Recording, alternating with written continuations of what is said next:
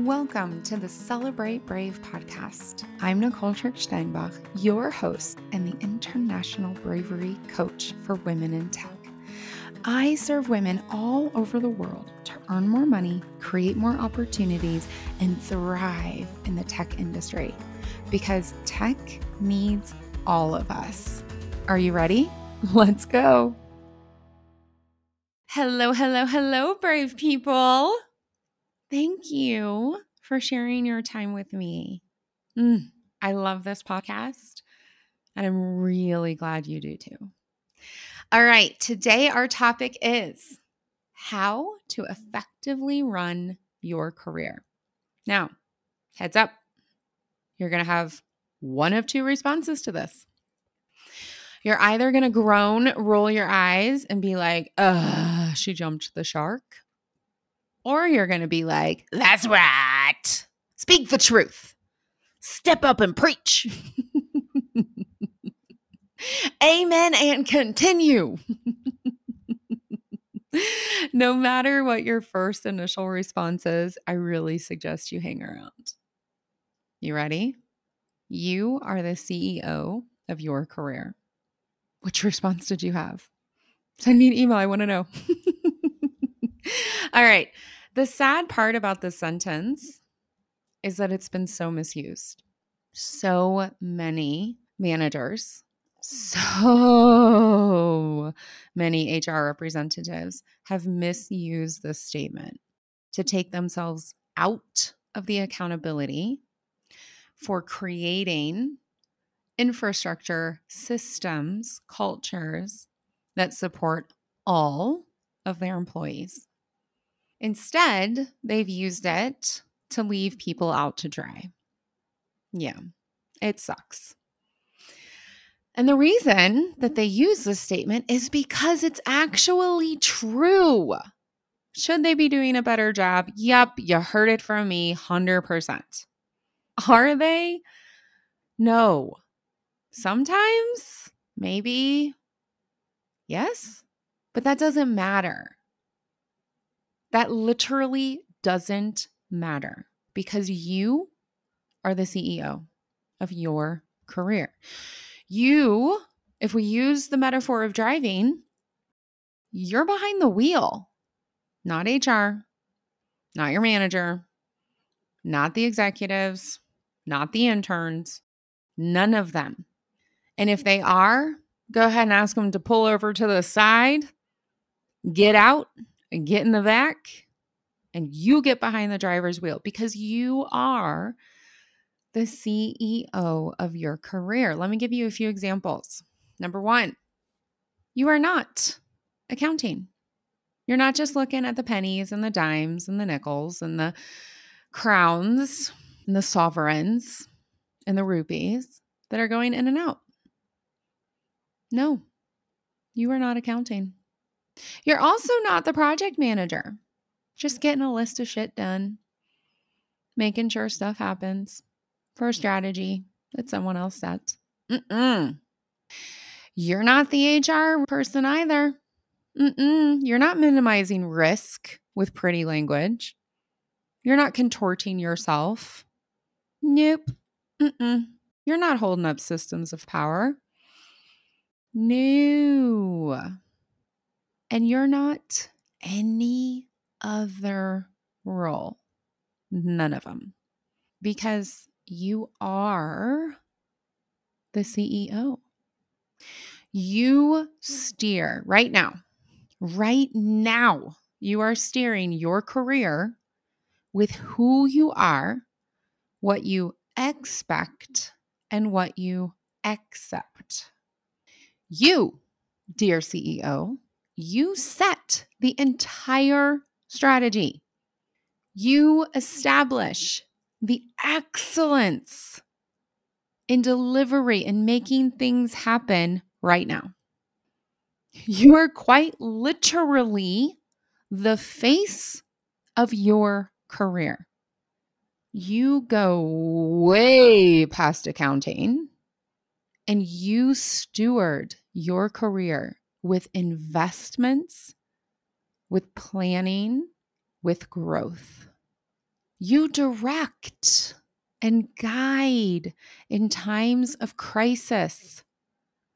You lead, you develop others, and you also fire the folks who can't or won't do the role you need for your career. Side note, that also means sometimes you gotta fire the company, you gotta fire a manager, you gotta go to a new place, you gotta go to a new team, need a new mentor, new sponsor, new coach, new accountability person. And you develop the ones who are right, always. And you make sure, like the CEO, that they're in the right roles for the strategy you set, for the excellence you expect, for the delivery you create in your investment plan, in your growth.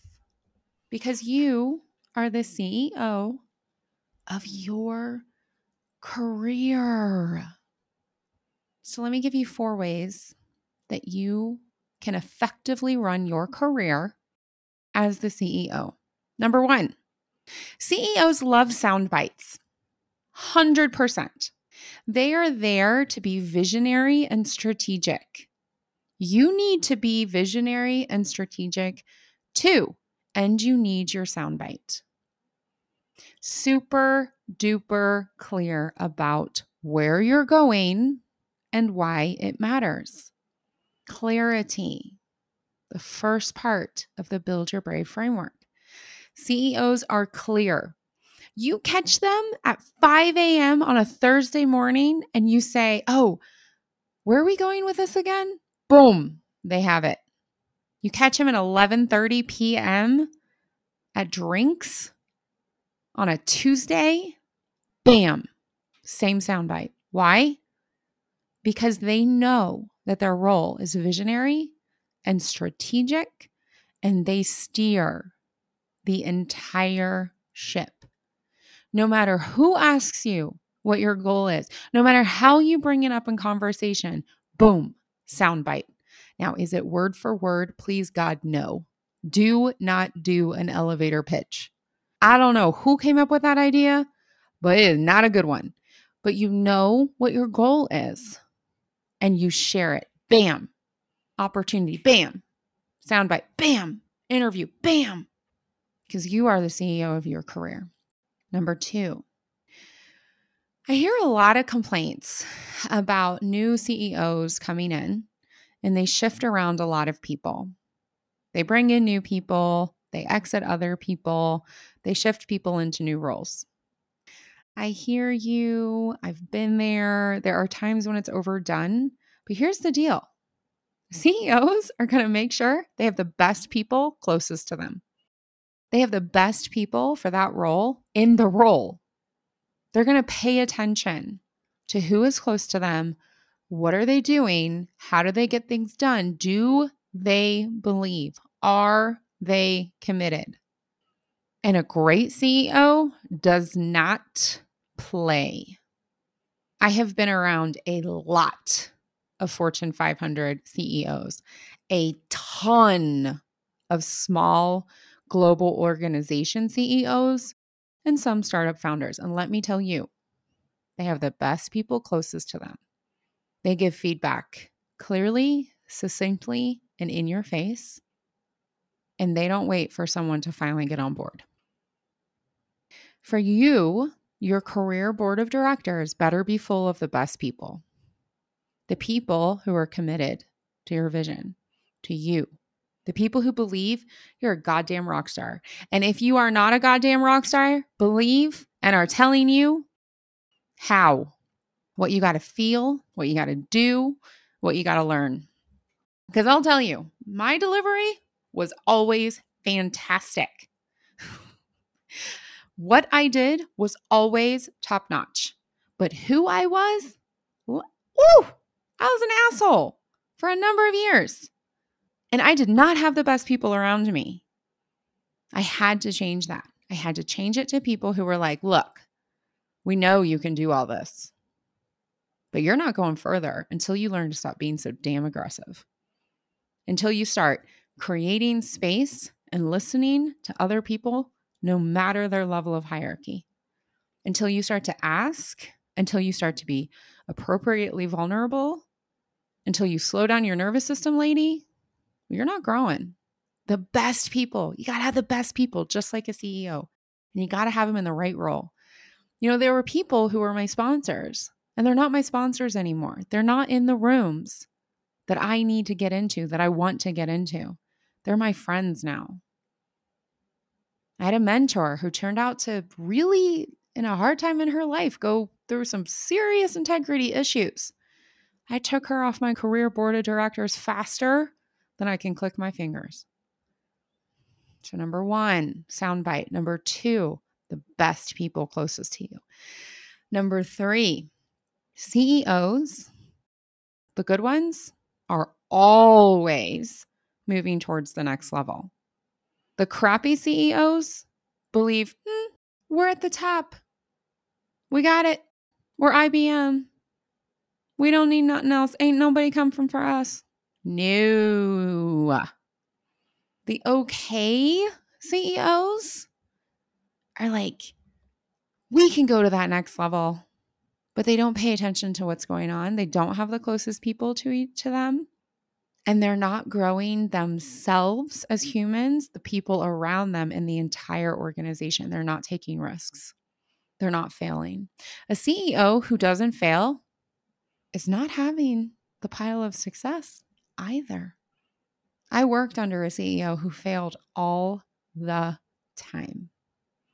He took that company that I was working at at the time from a real operating margin problem to highly profitable software organization in a very short period of time too.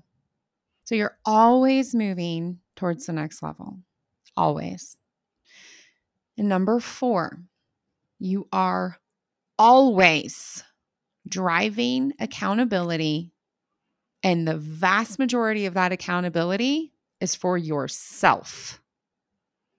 The buck stops with you. Something goes off, you evaluate how you created it, how you let it happen, what you weren't paying attention to, and then you take action I mentioned one of my mentors. She was going through an extremely hard time in her life. And for whatever reason, her response to that was to make very, very questionable choices around integrity. Now, is that my accountability? No. I don't make anyone else's choices. That's hers. What am I accountable for because I am the CEO? I took her off my career board of directors with a click of my fingers. That was the end of that. And I said to her at the time, I said, Hey, when you're ready to talk about this, I'm here. I know you're going through a hard time. I'm here. You are the CEO of your career. You're not getting paid. Stop working. The accountability is with you. A colleague is stealing your work. Speak up. You're not getting paid appropriately? Fire the people around you and shift yesterday.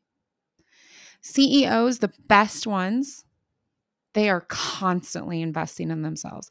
There was just recently from Forbes, the Forbes CEO Council, there was recently a presentation. The minimum, the minimum that CEOs in Fortune 1000 companies are investing in themselves.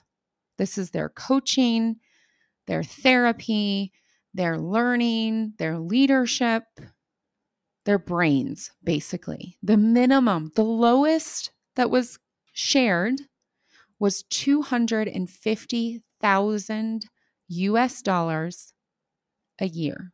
That was the lowest. There are coaches out there that meet with CEOs four times a year. The CEO has to fly in, has to commit that time. There are no interruptions. They're together, I think, one day, one full day, four times a year, $100,000. Why? Because those coaches and that CEO, they're committed, they get the fucking results. The leadership program that's been mentioned on this podcast is almost $200,000 to complete. And there's a waiting list. It is hard to get into. How are you investing in yourself, CEO? What is your version with your income currently and in the future of $250,000 minimum? I've said this many times, saying it again. You want to be a six figure earner? You better invest in yourself like it. You want to be an executive? You better invest in yourself like it. You better have the best people around you.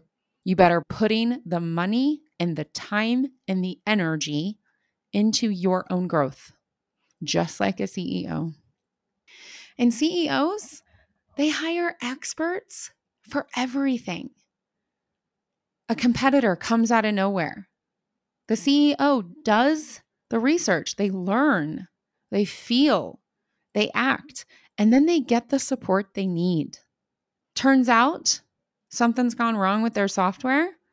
They learn, they ask a lot of questions, they have the feelings, they express them, they take the action. They get the expertise that's necessary for every single situation. And this is how you effectively run your career. It starts with one sentence I'm the CEO. Right here, right now, I'm the CEO. And four main buckets of action soundbite, best people closest to you, always moving towards the next level, and driving accountability always and mostly for yourself. Hmm. So go, CEOs. Go. Feel. Do. Learn. Believe. The career you want, the results you want, the life you want. It's right on the other side. Until next week, brave it up. Thank you for listening to this episode of the Celebrate Brave podcast. If you're ready to build your brave, to live a life you love, and create a career that matters to you, reach out. Together, we can spend time one on one to explore how I can help you. And until then, share this episode with people in your life people who can join our movement to redefine brave, how we identify it, experience it, and celebrate it.